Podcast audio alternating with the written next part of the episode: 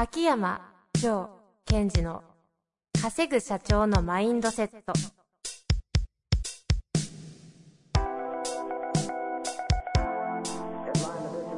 なぜ一流の経営者たちはぶつかる壁を次々と越えられるのか。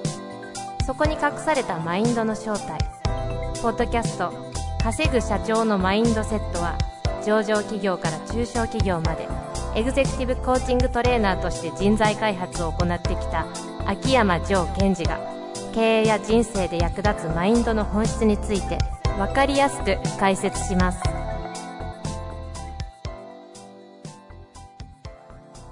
こんにちは、遠藤和樹です。秋山城賢治の稼ぐ社長のマインドセット。秋山先生、本日もよろしくお願いいたします。はい。よろしくお願いします。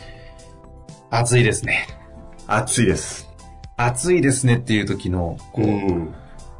いい感じで暑いですねって言ってくる方と、うん。なんかこう、言われると、いや、なんかその言い方されると本当暑くなっちゃうみたいな、いろいろあるじゃないですか。その辺についてはどう考えますか？いやいや、ほんとつい最近、同じこと考えてました。あら、気が合いますね。ありますね。偉そうにしてんじゃねえと。いやいやいやいや、そんなことないです。あの、この間ランチ行った時に、えなんかこう、二人のこうビジネスパーソンの方がいてえ、はい。一人の方は、こう、本当にもうしんどそうに、本当最近暑いっすね、みたいな。うん。でもう一人の方は、いや、最近本当暑いですよねっていう、その、暑いっていう単語を二人とも使ってるのに、音が近いすぎますよね。ねえ、ありますよ。それによる相手に与える影響のでかさ。うん。今日も朝、あの、化け物おじさんいらっしゃったんですけど、はい。すんごい爽やかに、暑いねみたいな言われて、いや、なんか気持ちいいのかなみたいなうんね。元気になっちゃうっていう。そうですよね。だから、暑いという事実は事実だけど、それをこう、どう表現するかによって、あった相手のインパクトって変わっちゃいますよね。ねえ。これ暑い一つで話続きそうなんでやめときますか。ちなみに猛暑対策は何かあるんですか？猛暑対策は、秋山城的。ちょっと待って待って、今頭熱いじゃなくて、熱い話でこう、自分の中盛り上がってたのに。あ、もう次です。とは言っても暑いんですか？ら。猛暑対策？はい猛暑対策は、えっ、と、朝と朝晩に必ず白湯を飲むってことを私はしています。これすごいいいんですよ。ほう、いいんですか？はいどういいんですか？やっぱりこう、胃の中っていうのは、はい。やっぱり適温っていうのがあるので、どうしても暑いと冷たいものを摂取しがちですよね。うんだから胃の温度が、胃の中のこう体温が下がっちゃうので、うん。うん。必ず一日の中で冷たいことは飲んじゃう時もあるけども、朝と晩だけはあったかいものを入れることで、胃をいい状態にしとく。胃の胃をいい状態にしとくと、体全体は調子良くなりますから。ほう。よく昔おばあちゃんとかに体冷やしちゃダメよって言われたのは意外と理にかなってるんですね。えっと、それおばあちゃん追加すると、はい体のどこを冷やしちゃいけないかですよね。今の話だと内側？お腹？お腹？で、えっと、脳はすごい熱量を発散しちゃうの、あ熱を発すので、脳は冷やしたいんですよ、頭は。うーん。お腹というのは私たちの表面の温度よりも高い状態がいいので、どうしてもクーラー、それから、えっと、冷たいものを摂取する時が多い時は、温める時間帯、一日の中で温める時間帯を作ってあげるっていうのは、私なりの対策です。お腹への配慮ですか？そうですね。だいぶ違います？だいぶ違いますな。どう違う感じですか？暑いのは変わらないけど、そうやった時に、うんうん。暑いのが辛くない。へえ。それは中温めてるから？そうです。中温めてるイコール胃の状態がいいからね。そういうもんですか？そういうもんです。じゃあ、ここはね、皆さん、騙されたと思って、はい思うが、でま騙されて、左右を飲みましょう。本当やってみてください。朝と夜。朝と夜。ちょっとで、きあの、まあ、しんどい人は、今日今から、えっ、と、外に出る、ちょっと前うん。に飲む。今日結構左右飲む人増えますよ。いやいや、本当おすすめですよ。ぜひね、やってください。はい。はい。さあ、というわけで、今日質問いきたいと思います。はい。えー今日のご質問。うん。あ今回もですね、えー CKP 経営大学校マネジメント編、秋山先生のご登壇された時にいただいた質問が、ちょっとね、いい質問があったので、それをご紹介して、はいやっていきたいと思います。さあ行きましょう。はい。リーダーのミッションとして、パフォーマンスと生産性を上げることの重要性は理解しました。うん。こうちょっと後ほどご説明いただいて、はい。えー成長の段階として、あえてゴール設定のみで条件や託すものをあまり与えず、混乱させ、その中の成長を見るオーダーというものをものもあると考えてよろしいのでしょうかうん。ああ、ということですね。はい。じゃあ、まずその、最初にあった、えっ、と、リーダーのミッションとは、パフォーマンスと生産性を上げることっていうことについてなんですが、その CKP 経営大学校の中で、うんうんうん。私が皆さんに伝えた、リーダーのミッションはこれですよと。部下の方のパフォーマンス、生産性を上げて、組織として、チームとして、えー、利益を出すこと、これだけですみたいなことをバーンと言ったんですね。はいはい。まあ、その中の流れの中において、オーダーを明確に出していきましょうと。いう話をした上での質問です。うんうんで、まあ、これは、要するに、簡単に言うと、ちょっとこう、部下に対して、えっ、と、まあ、無茶ぶりをして、そして無茶ぶりをさせる中において、えー部下の成長を、こう、促すとか、そういうやり方はありでしょうかっていうふうなことでしょうね、きっと。で、えーこの時に、いつもながら私がこの、リスナーの方に、リスナーが質問者の方にお聞きしたいのは、アウトカムですね。この質問のアウトカム？そうです。うんうんあとはその、お部下を成長させたいアウトカムね。はいはいではい。このケースっていうのは、リーダーの方が非常に、うーん、なんていうのかな、陥りやすいパターンではあるんですよ。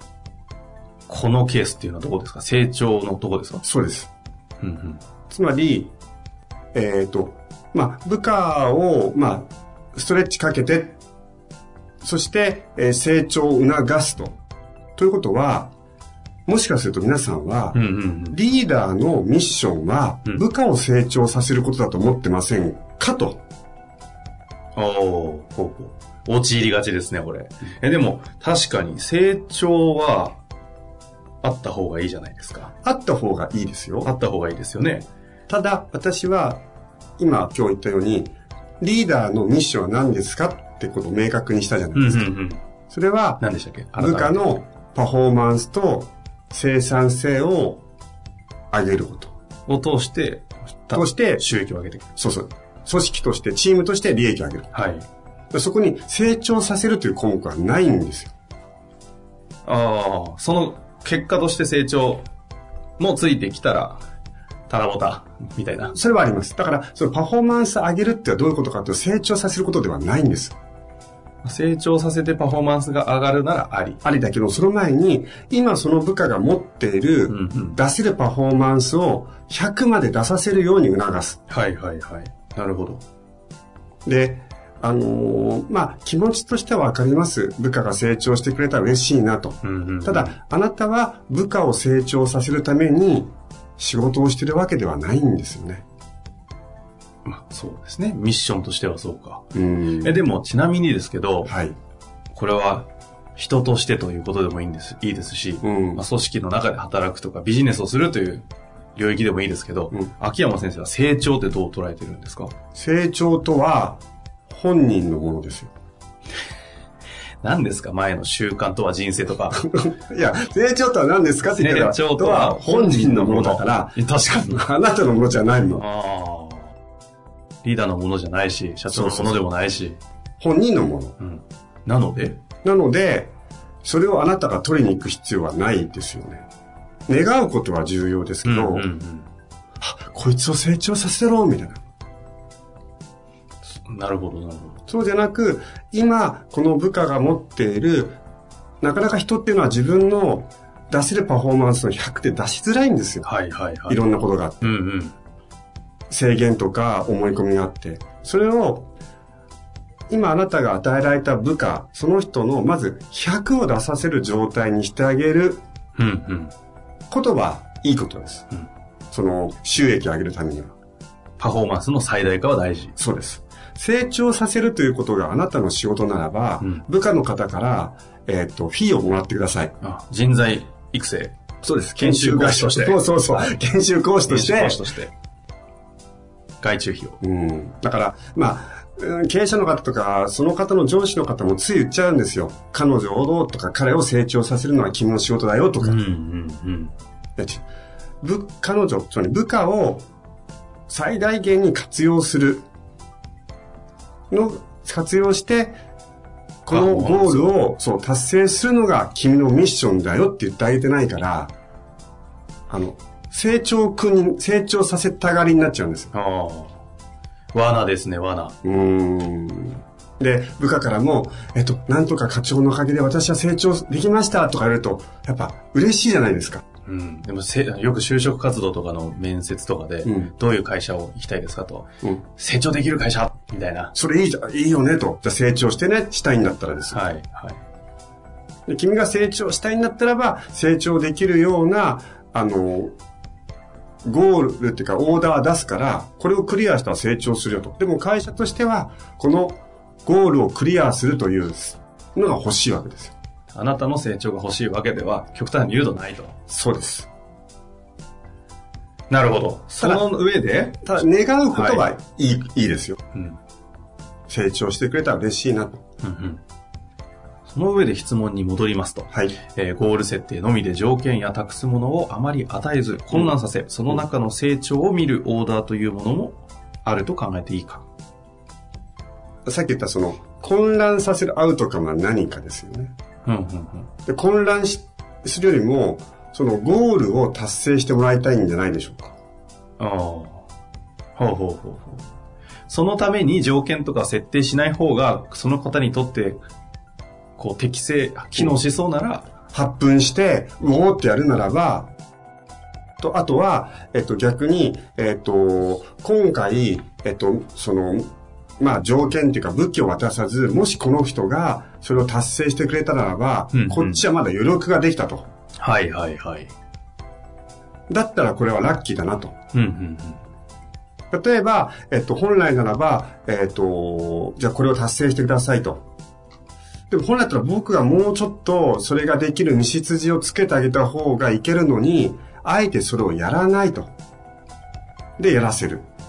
ちょっと私自身の時間が空くから、それをもっとこっちの弱い子のためにサポートしてあげようみたいなのをすると、機能しやすくなるじゃないですうん。うか。んうんうん。